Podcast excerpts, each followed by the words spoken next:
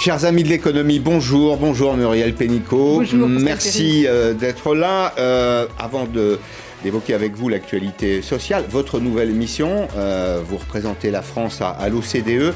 Alors c'est quatre lettres.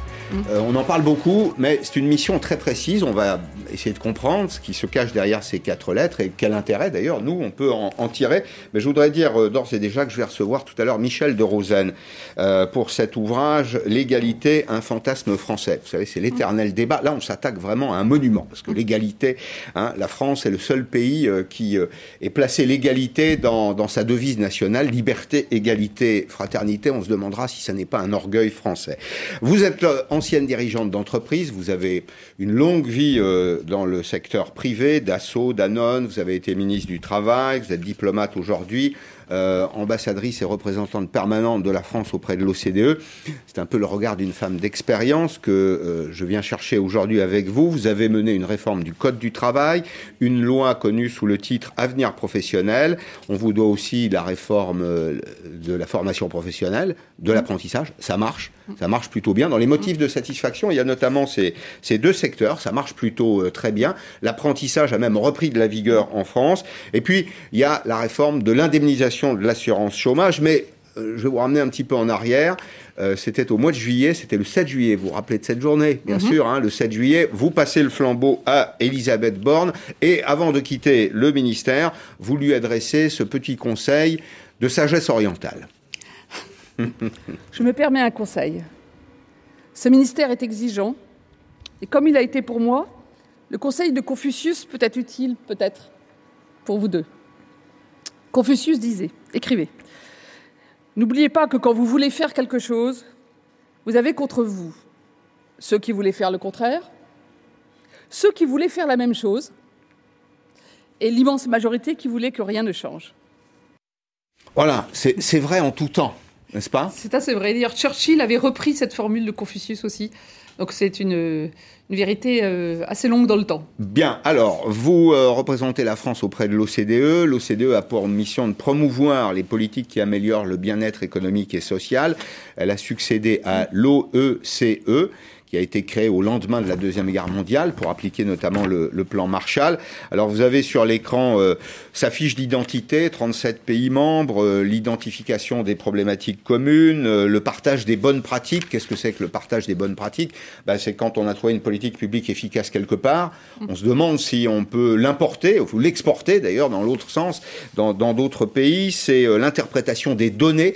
vous avez un réservoir de data, de données qui est considérable pour prédire les tendances à venir et vous calculez aussi le coût de l'impôt, de la protection sociale. Une de vos dernières notes, enfin une des dernières notes de l'OCDE insiste sur la confiance. Il n'y aura pas de retour à la normale sans la confiance. Or, aujourd'hui, j'ai envie de dire aux Français, gardez le moral parce qu'on a toutes les raisons d'espérer, malgré tout. Euh, la confiance, euh, ça exclut pas la lucidité, mais la confiance en matière économique, c'est comme en santé, ça a un effet. Euh, on voit euh, qu'il y, a de la psychologie dans l'économie. Quand on, croit que c'est possible de s'en sortir, on a plus de chances de réussir, encore une fois en toute lucidité. Et effectivement, l'OCDE aujourd'hui a, deux scénarios, euh, travaille sur deux scénarios, en fonction évidemment des impacts économiques de la durée de la crise sanitaire, bien évidemment, mais mm. aussi du fait que ça atteint ou pas le moral des acteurs, c'est-à-dire les entreprises, les consommateurs, les gouvernements. Euh, les, populations en général, c'est clair que euh, ça va jouer quand même dans le fait qu'on se dit on va y arriver, on va être résilient. Et euh, ça fait partie du message, je pense, qu'il faut transmettre. On se pose souvent la question du moral des ménages ou des mmh. chefs d'entreprise. Mais vous venez d'évoquer des acteurs essentiels dans la, dans la reprise, c'est ceux qui nous dirigent. Est-ce qu'ils ont le moral ou est-ce qu'ils sont atteints profondément? Ceux que vous rencontrez, les dirigeants européens ou les dirigeants des pays de l'OCDE, est-ce qu'ils sont atteints dans leur morale euh, je pense que tout le monde est atteint dans euh, l'idée qu'il y a une certitude dans ce qu'il faut faire. C'est-à-dire qu'il va, il nous faut tous apprendre, qu'on soit euh, dans les pouvoirs publics, dans les entreprises ou, ou parents d'enfants, à vivre avec l'incertitude. Et ça, depuis, je dirais depuis la dernière guerre, on n'a pas été, on n'a pas vécu à un tel niveau d'incertitude. Donc retrouver de la force, de la constance, ce qu'on appelle la résilience avec un grand mot, qui permet de traverser des champs d'incertitude tout en s'accrochant à des choses qu'on sait faire, qu'on peut faire, qu'on peut faire ensemble, je pense que c'est un, élément clé qui va jouer dans les mois qui viennent. Et je pense que les, les pays où on aura cette résilience collective, n'empêche pas encore une fois la critique, etc. Il ne s'agit pas béni oui. de toute façon, en France, on ne risque pas. Euh, c'est vraiment important pour la suite. Mais par exemple, quand je vois des images d'Angela Merkel hmm. ou des, dirigeants d'Europe du Nord, bon, Angela Merkel, euh, euh, élevée en, Allemagne de l'Est, très forte culture scientifique, enfin, hmm. elle dégage, si vous voulez. La résilience, elle l'a prouvé dans sa vie. Une, une impression de, de, solidité, vous voyez, hmm, de tranquillité dans la, dans la crise. Est-ce que tous ceux qui nous dirigent sont au même niveau, puisque vous aimez Confucius, de zénitude je pense que c'est les, modes d'expression, c'est des affaires de tempérament, ça n'est pas le. Euh, il faut toute forme d'expression. Et je pense, oui, qu'il y a une détermination, euh, qui est une des formes de résilience. En fait, il faut rien lâcher, il faut continuer. Et je pense qu'une des formes de, de, la résilience, ça va être de se dire comment, de cette crise, on se projette dans l'avenir. Alors je vais refaire euh, après Confucius un diagramme chinois. Désolé, c'est la journée. Mmh. Euh, l'idéogramme chinois pour euh, la pour la crise, il est combiné, il est, représenté par deux idéogrammes mélangés. Un qui dit le danger, parce que là tout va bien, mmh. et l'autre qui dit l'opportunité. Mmh. Et par exemple, dans le plan, les plans de relance que pousse le CDE dans tous les pays et que, et que dont la France est d'ailleurs tout à fait emblématique, c'est de se dire on ne reviendra pas comme en arrière en arrière. On n'arrivera pas à revenir à la situation d'avant ou en mode tellement dégradé que ça n'est pas intéressant. Alors, cette crise qu'on n'a pas voulu, qui nous tombe dessus, qui est vraiment euh, très dure, eh bien, il faut aussi en faire une opportunité d'accélérer la, transformation écologique, numérique, créer des nouveaux emplois, travailler autrement. Euh, et c'est un peu tout ça qui est en jeu. Et ça, c'est aussi une forme de détermination, de résilience qui me paraît nécessaire et positive. Il y a un peu de conservatisme euh, souvent, et c'est tout à fait mm. humain, à l'échelon personnel ou collectif on se dit ce serait bien de revenir à avant, parce qu'avant, mmh. finalement, qu'on a tendance à mythifier. du coup, qui devient parfait. Oui, qui, devient parfait, alors qu'on on, mmh. oublie que c'était mmh. tout à fait euh, imparfait. Donc, vous, vous nous dites que ceux qui attendent un, une espèce de reset seront probablement déçus, mais que finalement, on peut profiter de cette crise pour aller vers une économie plus décarbonée, euh, des pratiques plus vertueuses dans, tous les domaines. Ça suppose quand même une transition et ça suppose que tout le monde soit à peu près d'accord. Je pense que le, le plus important, c'est effectivement euh, de trouver une forme de consensus, c'est jamais complet, euh, mais de convergence en tout cas, sur euh, comment on gère cette transition. Parce que gérer les conséquences économiques sur les entreprises, les TPE, les PME, d'emploi, sociale, sur l'extrême pauvreté qui, qui, redémarre, sur les inégalités qui recommencent. L'inégalité mm. homme-femme, on repart en arrière. Sur les inégalités sociales, on repart en arrière dans tous les pays du monde à cause de la crise. Donc, partir de ça, mais se dire en même temps, c'est l'occasion d'accélérer sur les sujets dans la transition écologique, de la création d'emplois nouveaux, d'activités nouvelles, euh, de manière aussi de vivre, de consommer, de produire, de se déplacer mm-hmm. différents. C'est pour moi la voie d'avancée collective. Il y a des consensus sur ces sujets-là? Alors, dans, les pays de l'OCDE, qui, sont enfin nos voisins, nos hein, voisins, avec eux qu'on vit de façon générale. il y a 37 pays dans l'OCDE qui représentent 50% du PIB mondial. C'est ça. Alors je précise ça avant de répondre à votre question parce que c'est très important. Mais l'influence du, de l'OCDE est plus grande que cette moitié du monde, si j'ose dire, sur le plan économique. Mm. Pourquoi? Parce que d'abord, euh, l'OCDE euh, conseille euh, le support notamment du G20, mais surtout parce que l'OCDE, au fil du temps, au fil des 60 ans, a acquis un rôle triple. Le premier, celui le plus connu encore aujourd'hui, c'est des études, des analyses, des comparaisons, du benchmarking entre pays, qui sont d'ailleurs très réputés, qui servent de référence à tout le monde, et les 3500 experts de l'OCDE sont très réputés, ce qui fait que c'est des chiffres qui ne sont pas contestés, puisqu'ils sont vraiment assis sur un, travail profond. C'est la base documentaire de mon camarade François Langlais. C'est le, voilà, Il aime beaucoup. Moi aussi, oh, je partage avec François Langlais.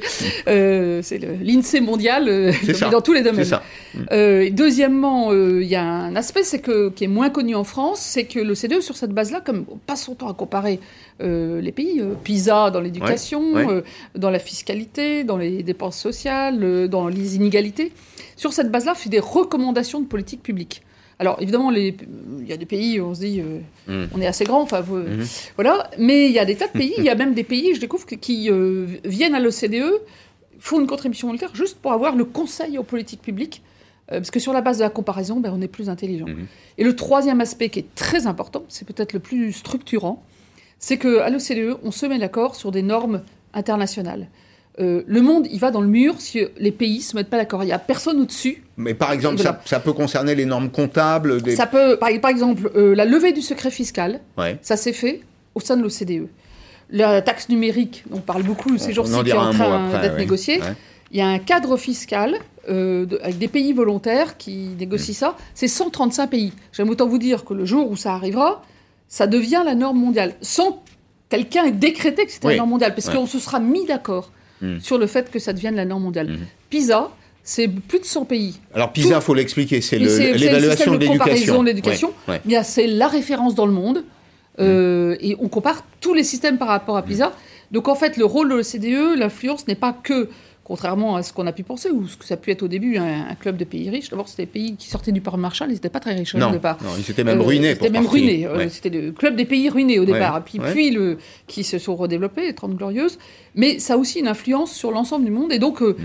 euh, c'est aussi un lieu où on peut faire de la, convergence mondiale plus large. Alors, vous avez, dans un rapport récent, évoqué la question, l'OCDE en tout cas, la question de l'immigration qui est très débattue aujourd'hui en France. Et bien, dans certains pays, pays c'est en cela d'ailleurs que c'est tout à fait passionnant, parce que on a un regard sur le monde avec l'OCDE, certains pays comme l'Australie, le Japon, les États-Unis, la Corée, les flux migratoires cette année tangente vers le zéro.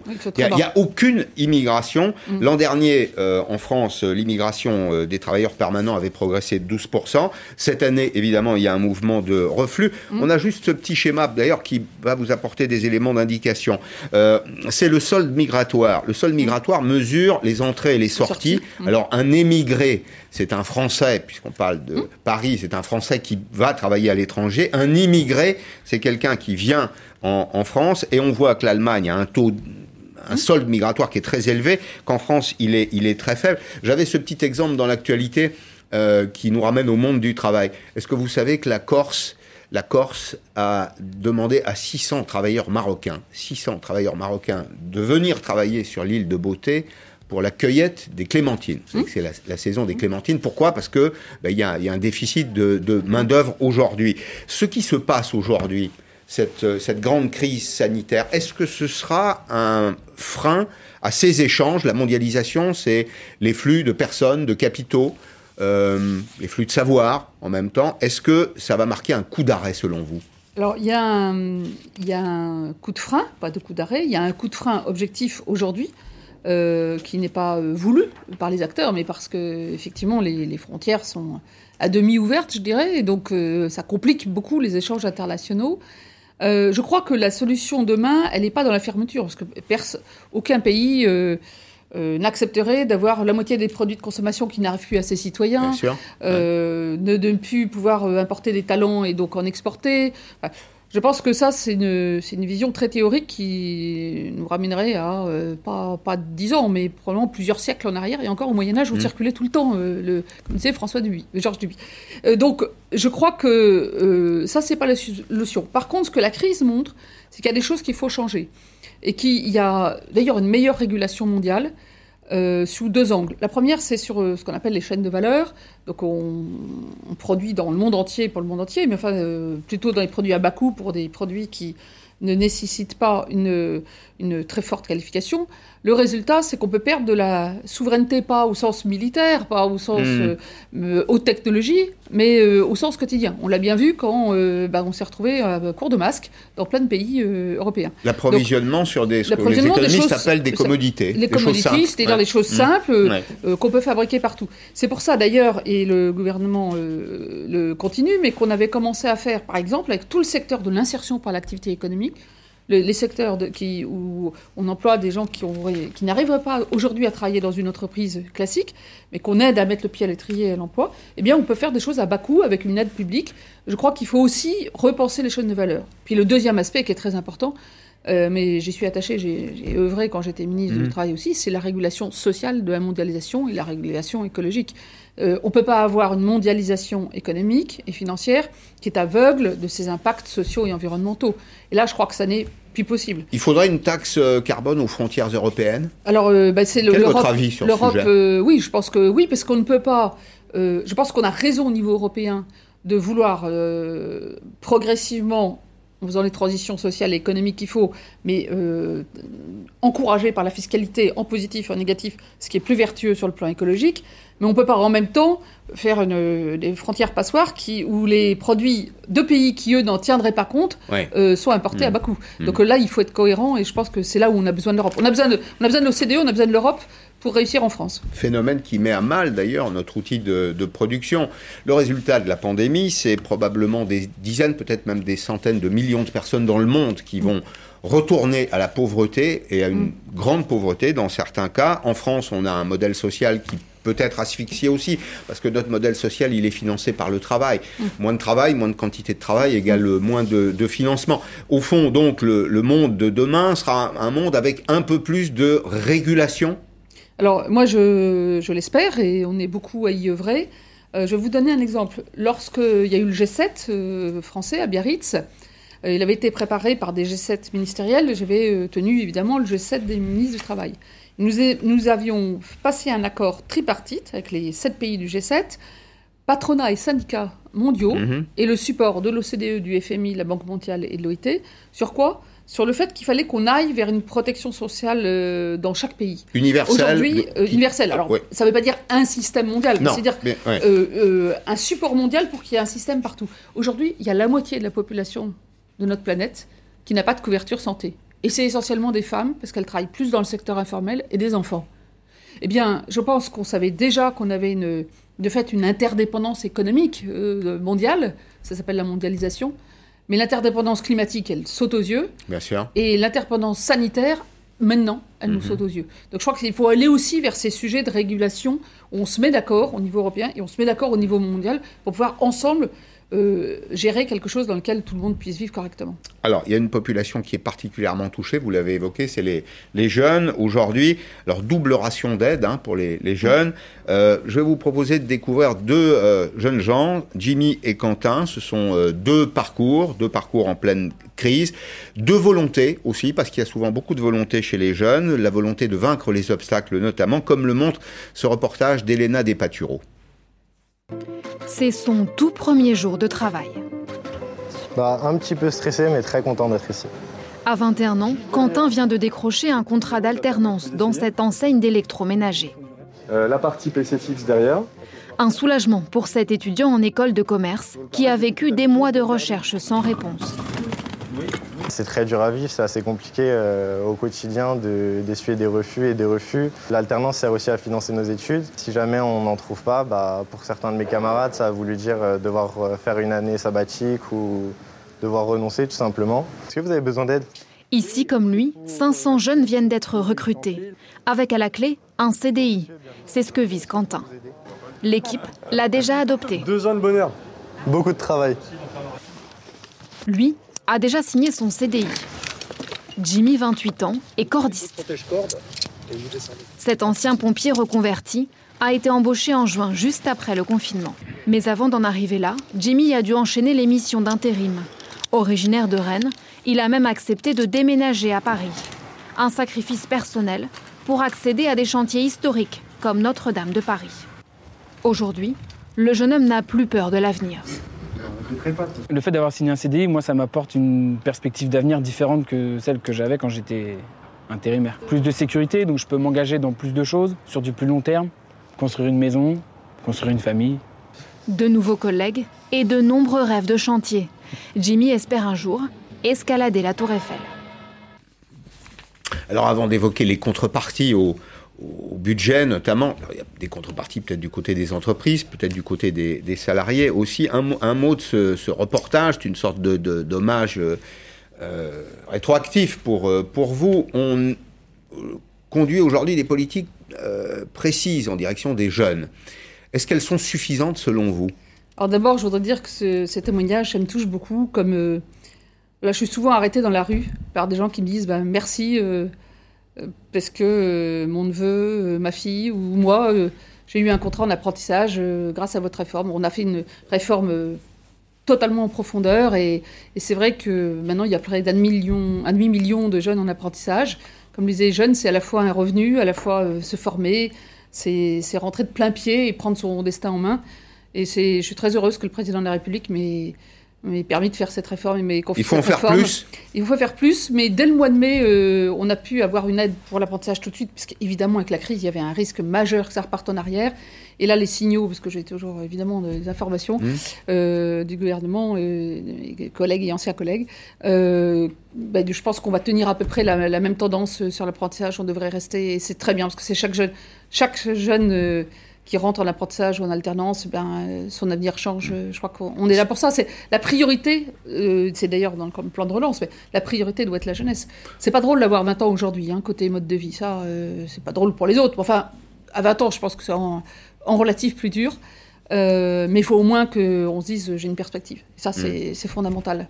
Quand vous dites c'est dur d'avoir 20 ans aujourd'hui, malgré tout, il y a des politiques publiques qui sont euh, forte, puissante, euh, robuste, non? Oui, oui, non, je parle du mode de vie. Ouais. Bah, euh, les copains, les sorties, les trucs, les machins, enfin, avoir 20 ans, quoi. Mhm. donc je pense que le mode de vie est très difficile. C'est eux qu'il faut protéger Alors pas protéger, il faut leur donner les moyens, il faut leur donner le pouvoir d'agir. Enfin, c'est pas que protéger, c'est pas... on est...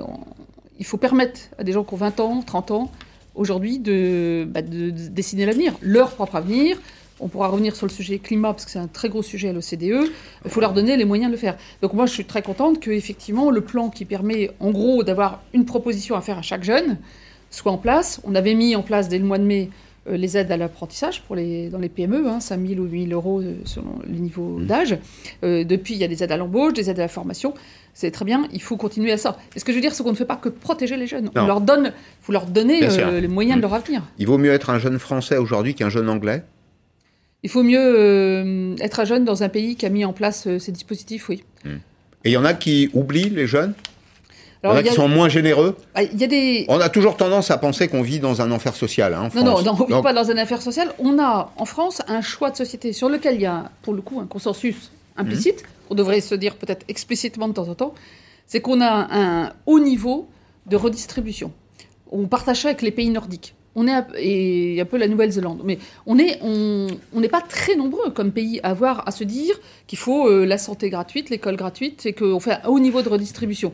Ça n'empêche pas qu'on ait des charges trop lourdes et qu'il faut aussi les baisser sur le plan économique. Elle n'est pas gratuite puisqu'elle est... financée heureusement elle par l'impôt. Elle est gratuite pour le, pour l'utilisateur. Mais, mais c'était un, choix de société. Ce que je veux dire, c'est que du coup, par exemple, quand on s'est retrouvé euh, bah, euh, au mois de mars avec un peu le ciel qui nous tombe sur la tête. Oui, bien sûr. Oui, euh, moi, j'étais euh, très heureuse, mais on a ces réflexes-là en France. Euh, quand j'ai proposé à Emmanuel Macron de tout de suite mettre en place un chômage partiel massif comme on n'avait jamais fait, en prenant les leçons de 2008-2009, où on n'avait pas fait et où on avait mis mais des années à sortir, enfin 10 ans, parce qu'on venait d'atteindre, on est d'arriver à 8,1% de chômage, c'est-à-dire qu'on était 11 ans en arrière, on mhm. avait effacé en les trois premières années du quinquennat le chômage des, dix dernières années. Eh bien, on a mis en place ce chômage partiel massif qui a quand même sauvé un million d'entreprises et 8 millions de salariés. Et, ça, c'est aussi un réflexe euh, parce que ça correspondait au projet du président, mais c'est aussi quelque chose sur lequel il y a eu euh, consensus parce que on a cette idée quand même de la solidarité qui passe par une grande redistribution. Les pays qui n'ont pas ça, je, parlais euh, il y a quelques mois à mon ex-collègue britannique, au début, il disait, mais il n'est pas question de, commencer à dépenser de l'argent en, aide sociale. On ne va pas subventionner l'emploi. J'avais dit un jour, euh, au mois, d'avril, euh, je ne pensais pas être la DRH qui, ferait, euh, qui paierait 8 millions de salaires. Voilà. Mmh. donc, ben, on est sorti aussi de notre zone habituelle de raisonnement eh bien, euh, eh bien le Royaume-Uni a mis en place un chômage mmh. partiel. Mmh. Donc, donc les choses changent parce qu'il n'y a pas le choix. Sauf les pays qui n'en ont pas les moyens. L'avis de, de l'ancienne ministre du Travail, si la situation euh, revient à la normale sur le plan sanitaire assez rapidement, on peut en revenir euh, autour, entre 7 et 8% de chômeurs, c'est-à-dire revenir à la situation hantée d'avant la crise ou pas? ou il faudra du temps, à votre avis? Ce qu'il faut du temps, et là où il faudra faire attention, c'est les jeunes et les plus précaires. Parce que qu'est-ce qui s'est passé? Avec le chômage partiel, on a fait une espèce d'airbag sur l'économie. ça. Euh, un airbag économique et social. Je suis très fier qu'on l'ait fait euh, collectivement parce que c'est ce qui a permis d'éviter des, centaines de milliers de défaillances de, petites entreprises dès le début et, probablement on aurait perdu des millions d'emplois. Donc en fait, on a très peu perdu d'emplois, même encore aujourd'hui, sur les CDI et les CDD de longue durée. Ce qui est par contre, on a perdu. C'est il y avait beaucoup de petits contrats, de contrats précaires, de contrats courts euh, qui n'ont pas été renouvelés. Et on peut les retrouver Et notamment, vite. il y en a beaucoup dans les deux secteurs très touchés, l'hôtellerie-restauration, et puis tout ce qui est événementiel, culture, art, qui sont deux secteurs euh, très profondément touchés, parce que leur, leur modèle même, c'est la convivialité. Et intense, Euh, intense en Et- main-d'œuvre. Et très intense en main-d'œuvre, Ouais. et où il y a beaucoup Mm. de contrats précaires. Donc là, il y a, et les contrats précaires, la moitié, c'est des jeunes. Donc en fait, il faut surtout faire très attention à remettre le pied à l'étrier par tous les dispositifs pour que ceux qui étaient précaires puissent réavoir une chance euh, réelle de trouver un emploi euh, quand ça repart. Alors j'en viens aux contreparties. Vous allez nous dire si on a le même débat dans les, les autres pays de, de l'OCDE, euh, notamment les contreparties pour, euh, pour les entreprises. Alors on travaille sur le budget là. euh, les parlementaires travaillent en ce moment sur le budget pour l'année prochaine et le débat porte notamment sur le fait que des entreprises sont aidées, c'est vrai, et qu'il pourrait y avoir des contreparties. On pourrait aussi parler des contreparties sociales, euh, rattraper le temps perdu, c'est un peu ça. Hein. Pendant euh, deux mois et demi, une partie des salariés en France n'a pas travaillé, a bénéficié de la couverture de l'activité partielle ou du chômage partiel. On a les données consolidées de la DARES et de, de l'INSEE sur le, le, temps de travail. Le temps de travail légal en France, je vous le rappelle, c'est 1607 heures par an. Comme vous le voyez sur ce graphique, dans le public, c'est 1577. Hors enseignants, 1640, 1711 dans le secteur privé. Alors, ce qui explique l'écart entre public, euh, public intégrant les enseignants c'est la figure suivante. Euh, pourquoi un faible score? Ben Parce qu'on intègre les enseignants. Les enseignants, c'est 53% des effectifs des ministères, de l'ensemble des ministères. C'est normal. C'est normal parce qu'ils ils ont 23 heures bien de sûr. cours hein, de mémoire. Oui, mais et donc ça 23 fait pas 35. heures euh, bien intenses. Mais, mais ça ne veut pas dire qu'ils font pas 35 heures. En réalité, Exactement. enfin, on, on, comptabilise ce qu'on sait comptabiliser. Mm. Les personnels au forfait, les policiers. Alors, euh, l'association contribuable et associée a calculé que 29% des agents publics, c'est presque un tiers quand mmh. même, hein, ne faisaient pas 35 heures n'était mmh. pas aux 35 heures et que ça représentait un surcoût de 1 milliard et demi d'euros. Le volume des heures supplémentaires, c'est 1,7 milliard d'euros puisque les 35 heures, c'est le seuil de déclenchement mmh. des heures supplémentaires. C'est 1,7 milliard d'euros distribués en 2019. Tout le monde parle de contrepartie en Europe, allemand, espagnol, italien, etc. Tous nos voisins de l'OCDE le font ou pas? Non, euh, je ne pense pas que ça soit l'angle principal.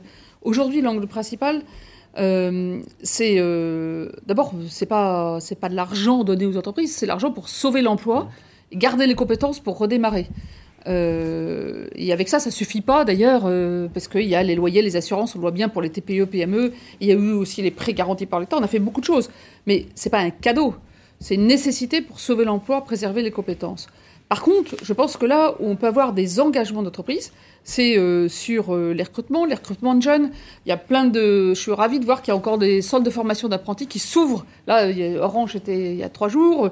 Euh, il faut leur demander. C'est pas des contreparties mécaniques, mais, mais il faut leur dire bon, vous, voilà ce que le pays fait Jouer pour vous. le jeu. Ouais. Qu'est-ce que vous, comme disait Kennedy, ouais. qu'est-ce que vous faites pour le pays? Ouais. Et je crois que c'est possible. Euh, on avait lancé, et ça continue, des clubs qui s'appellent La France Une Chance, les entreprises s'engagent. Eh bien, en un an, on a réuni 7000 patrons de PME qui étaient prêts à s'engager pour le, sur le sujet du handicap, sur l'embauche des jeunes, sur des sujets de mmh. territoire. Je crois que c'est, il faut aller chercher le ressort de l'engagement, euh, c'est plus efficace. Par contre, là où on a un vrai débat au sein de l'OCDE, c'est pas tellement ça le débat. Ouais. C'est est-ce que la relance doit être verte ou pas. Et ça, c'est un gros débat. Parce qu'il y a des gens qui disent non. Bah, il y a des gens qui disent euh, euh, c'est pas le sujet. Les Polonais euh, Non, ben, au niveau américain, c'est, compliqué Ouais. aujourd'hui. Alors, euh, ce qui est compliqué d'abord, c'est qu'ils sont en pleine campagne électorale, donc Oui. ils sont un peu Mmh. centrés sur autre chose. Euh, et ça, c'est un débat. Et pour nous, la France, ça va être très important, puisque c'est un des thèmes majeurs, moi, que je vais porter en tant que représentante de la France à l'OCDE. C'est plutôt, dans la crise, accélérer la transition euh, écologique en veillant aux conséquences sociales, en veillant à l'équilibre économique, mais il faut avancer là-dessus. Et la France a fait des propositions là-dessus qu'on va poursuivre, et on à toute une série de pays qui sont prêts à y aller. C'est là-dessus surtout qu'on a le débat aujourd'hui. Alors, il faudra également accélérer sur la fiscalisation. Loin de moi l'idée de faire payer des impôts. Hein. Mm. C'est pas un Ah objectif, c'est pas une ambition dans la vie, mais néanmoins, j'aime bien le principe de concurrence, euh, d'une concurrence qui est loyale, c'est Voilà. ça. Alors, euh, la fiscalisation du commerce électronique notamment, c'est le Mm. dossier des GAFA. Mm. Alors, je sais que l'OCDE travaille, il y a bien une, une proposition, il y a quelques idées qui sont Mm. sorties, un, un seuil minimum de contribution, et puis peut-être une taxe qui pourrait euh, frapper les grandes entreprises du, du numérique. Les États-Unis, de mémoire, se sont retirés au début du mois de juin en disant on va revenir après les élections présidentielles aux États-Unis. J'espère que ce sera le cas. Euh, Il y a un autre aspect euh, qui est peut-être euh, encore plus important, c'est que non seulement ces entreprises ne payent pas d'impôts, mais elles aspirent les têtes bien faites mmh. françaises. Regardez ce chiffre par exemple qui nous dit, ce sont les chiffres du BCG, le Boston Consulting Group, mmh. qui disent que 75% des salariés du numérique veulent s'expatrier. Mmh. Alors, si j'en reviens au terrain fiscal, c'est vrai, on a pris un exemple. Facebook. Facebook, c'est 70 milliards d'euros de chiffre d'affaires en 2019. C'est 8,4 millions. Je parle bien de millions Hein, d'impôts payés en France mm. sur 6,3 milliards. Alors, ce pas des euros, ce sont des, dollars. L'essentiel est payé aux États-Unis. Est-ce que vous avez espoir d'aboutir à quelque chose de sérieux, solide, avant la fin de l'année? Alors, d'abord, je crois qu'on peut être fier d'être français, parce que la France, que ce soit au niveau européen et à l'OCDE, fait partie des pays euh, leaders dans cette proposition. Euh, on est nombreux maintenant, il y a beaucoup de pays. Euh, aujourd'hui, euh, il y a eu euh, un mandat du G20 à l'OCDE pour pouvoir négocier ça. Aujourd'hui, ce qui a avancé, c'est le constat. Déjà, il y a un accord sur la situation, l'état des lieux, et il y a un accord de principe sur le fait qu'il faut travailler sur deux sujets. D'abord, que toutes les entreprises dans le monde payent un minimum d'impôts si elles ont des profits, ce qui n'est pas le cas parfois dans le numérique, parce qu'il suffit, de, en optimisant bien, bien placer les profits à l'endroit où vous avez des pertes et à la fin vous n'avez pas de profit globalement. Mmh. Donc il y a quand même des spécialistes du sujet. Et euh, deuxièmement, c'est que euh, si euh, les consommateurs sont dans un pays, euh, c'est pas normal que tous les impôts aillent dans un autre pays. c'est ces deux sujets, dits pilier 1 et pilier 2 en jargon technique, qui sont en cours de discussion. Aujourd'hui, bah, c'est pas abouti, ça n'aboutira pas à la fin de l'année. Euh, mais c'est, disons que les travaux ont permis d'avancer. L'Europe travaille aussi. Il faut continuer, euh, faut continuer le combat sur ce sujet qui est très important parce que c'est un sujet à la fois d'équité et puis c'est un sujet d'avenir. Parce que la fiscalité numérique, vu l'ampleur du numérique, un jour ça représentera beaucoup d'argent. Sujet de développement pour nous aussi, mm. les Français, euh, les Européens, ne, ne, devenons pas une colonie digitale. Merci beaucoup Muriel Pénicaud, merci, merci. d'être venu dans Périscope. Muriel Pénicaud, ambassadeur de la France, représentante ambassadrice, si ça ambassadrice de la France, non, non, très bien, représentante permanente, hein, ça, va comme ça, de la France auprès de, de l'OCDE. Dans un petit instant, Michel de Rosen, on s'attaque à un monument, l'égalité.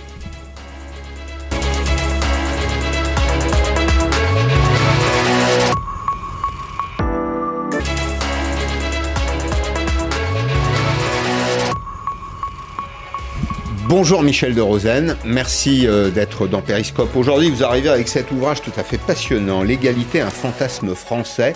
C'est chez euh, Taillandier. Alors c'est passionnant parce que ça puise euh, aux sources de la psychologie collective, ceux qui sont intéressés voire un peu plus d'ailleurs par, euh, par l'histoire économique et sociale du pays, vont s'y, vont s'y retrouver.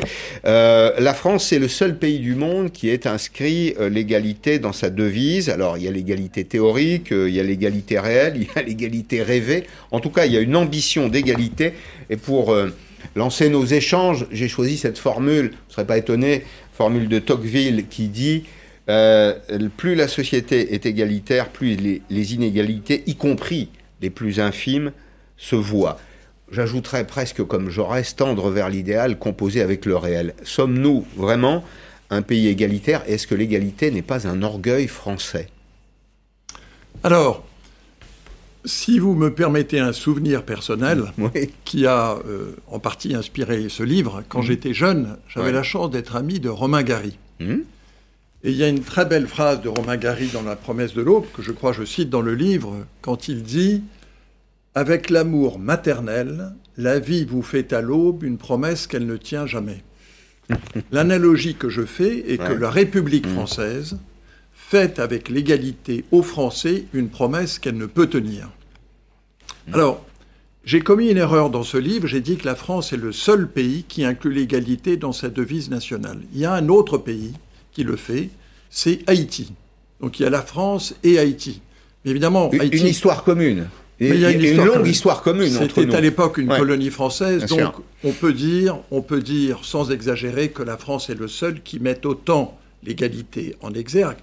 Jusqu'à l'existence de l'euro, à la création de l'euro, toutes les pièces de monnaie disaient liberté, égalité, fraternité. Mmh. Et encore aujourd'hui, sur tous les bâtiments publics, nous lisons liberté, mmh. égalité, fraternité. Est-ce que le pire des malentendus euh, n'est pas le suivant? Au fond, dans la promesse égalitaire, il y a une obligation de moyens. il n'y a pas d'obligation de résultat. Et c'est parce que le résultat n'est pas là qu'au fond, ça produit et de la confusion et de la déception. Si vous permettez, je crois que ce qui est compliqué, c'est que quand on choisit un titre de livre, forcément on simplifie. Donc j'ai écrit mmh. L'égalité, un fantasme français. En réalité, l'égalité en France, c'est à la fois une valeur, mmh. une réalité et un fantasme. Mmh.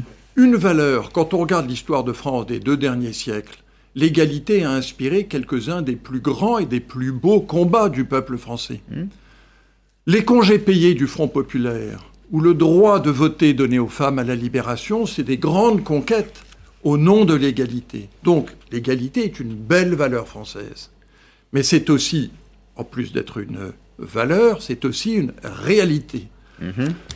Songez que si vous prenez les dix premiers pays du monde par la taille de l'économie, nous sommes le pays qui a la meilleure performance en matière de contraction des inégalités de revenus. Nous sommes des dix premiers pays du monde le plus égalitaire en matière de revenus.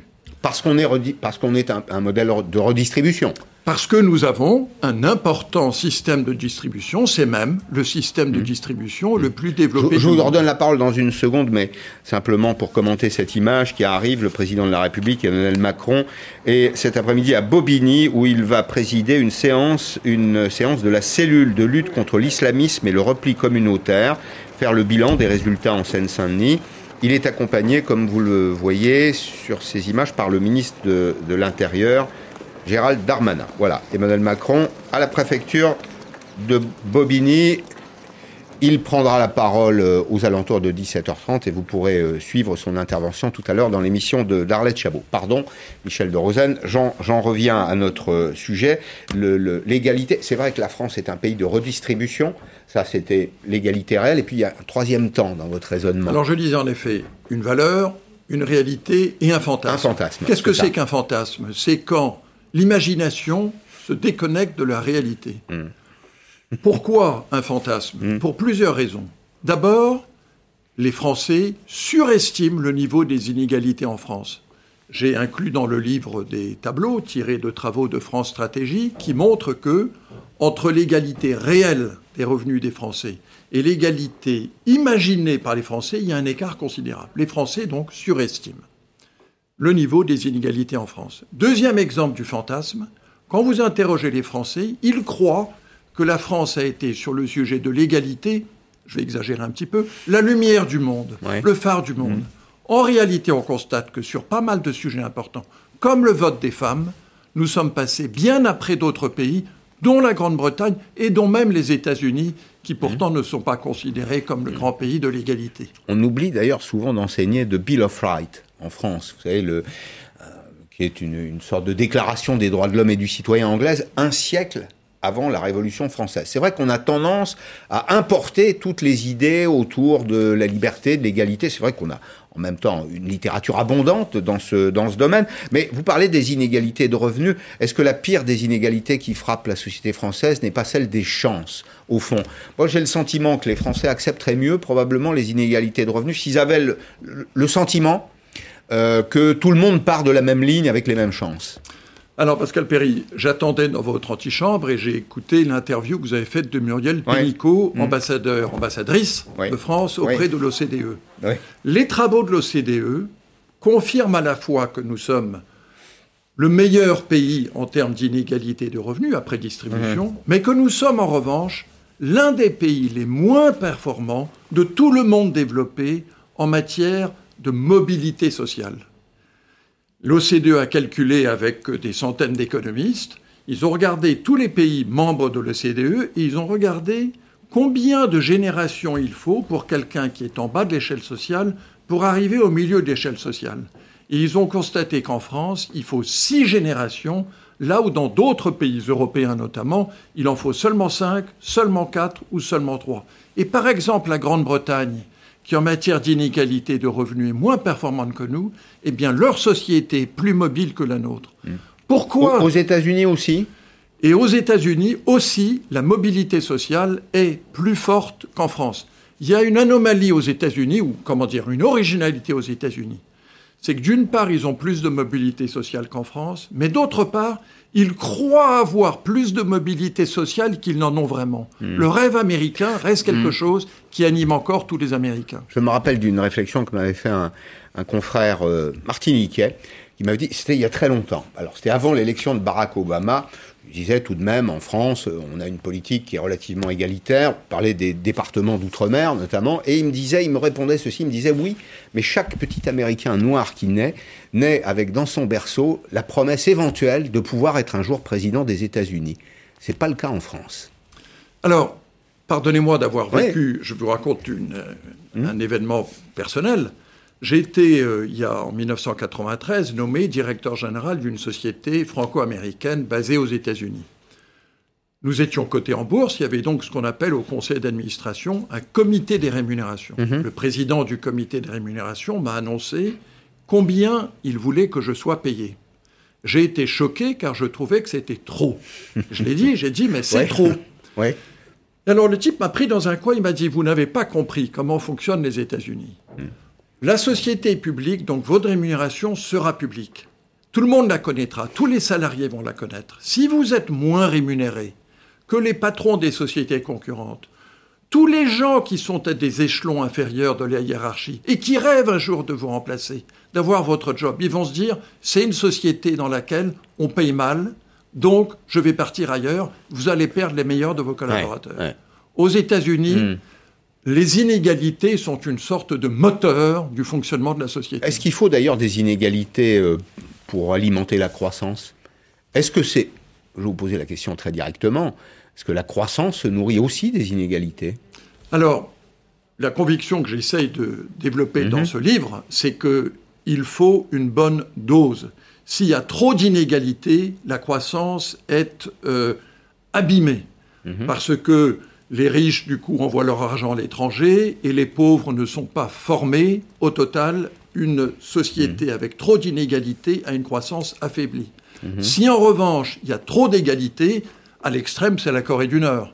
C'est désincitatif pour ceux qui ont envie de mouiller la chemise par rapport aux autres, par exemple. Pour ceux qui veulent mouiller le maillot, pour les entrepreneurs, pour ceux qui sont prêts à travailler 18 heures mmh. par jour et 6 jours sur 7, eh bien, ils préféreront partir ailleurs s'ils ont le sentiment qu'ils sont découragés.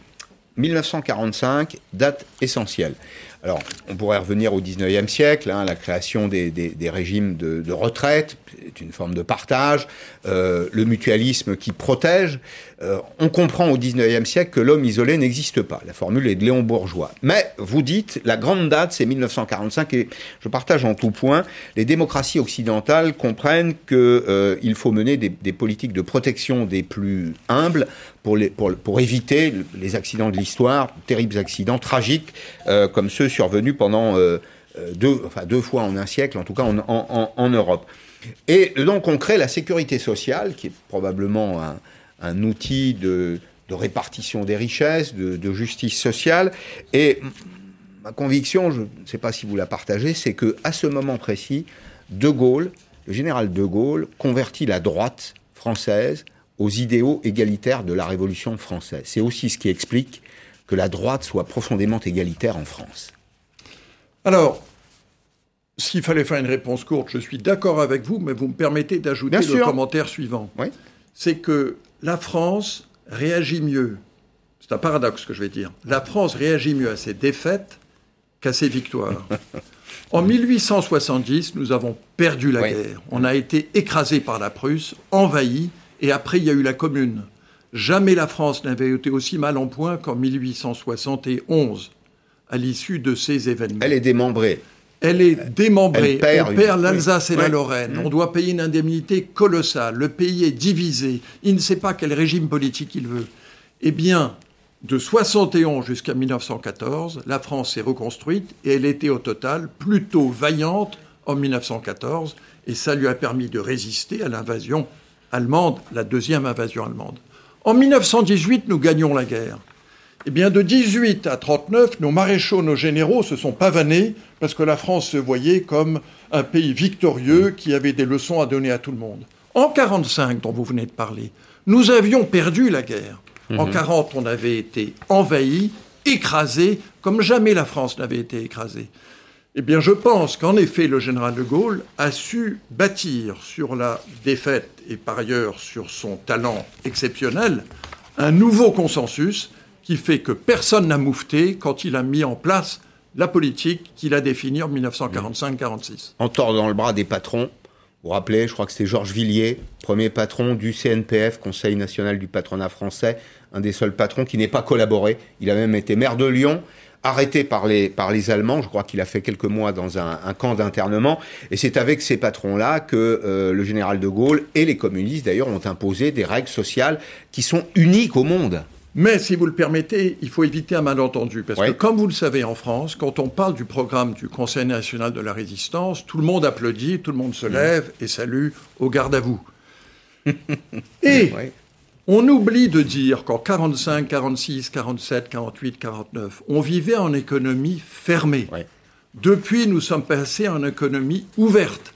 Et grâce à ces économies ouvertes, le pouvoir d'achat de tous les Français s'est considérablement amélioré. Hmm. On ne peut pas gouverner la France en 2020 comme on pouvait la gouverner en 45-46. Une minute, il nous reste une minute. Avec la crise, le retour des politiques de protection, est-ce que c'est moins de liberté et plus d'égalité? Est-ce que c'est ça l'aspiration des Français?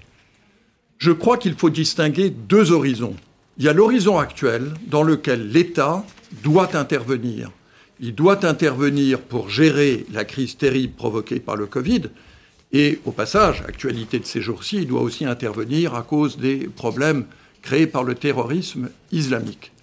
Il y a là-dessus des choses à faire immédiatement. Mais le vrai sujet, c'est qu'est-ce que la France doit faire dans les 20 ans qui viennent? Mmh. Est-ce qu'il faut encore plus d'État, plus d'administration, ou est-ce qu'il faut faire plus confiance à la société civile, aux entrepreneurs, aux Français? Réponse B. Je crois que la deuxième réponse est la bonne. Bon, merci beaucoup. Michel de Rosen, L'égalité, un fantasme français chez Taillandier. C'est tout à fait passionnant. C'est une lecture que je recommande très très vivement. Merci d'être venu dans Périscope. Merci de m'avoir invité. Merci beaucoup. À vous tous, merci de votre fidélité. Euh, Arlette Chabot, dans un petit instant, le président de la République prendra la parole vers 17h30. Vous le suivrez. Il est à Bobigny. Euh, je vous retrouve demain à 16h en direct sur LCI. À demain.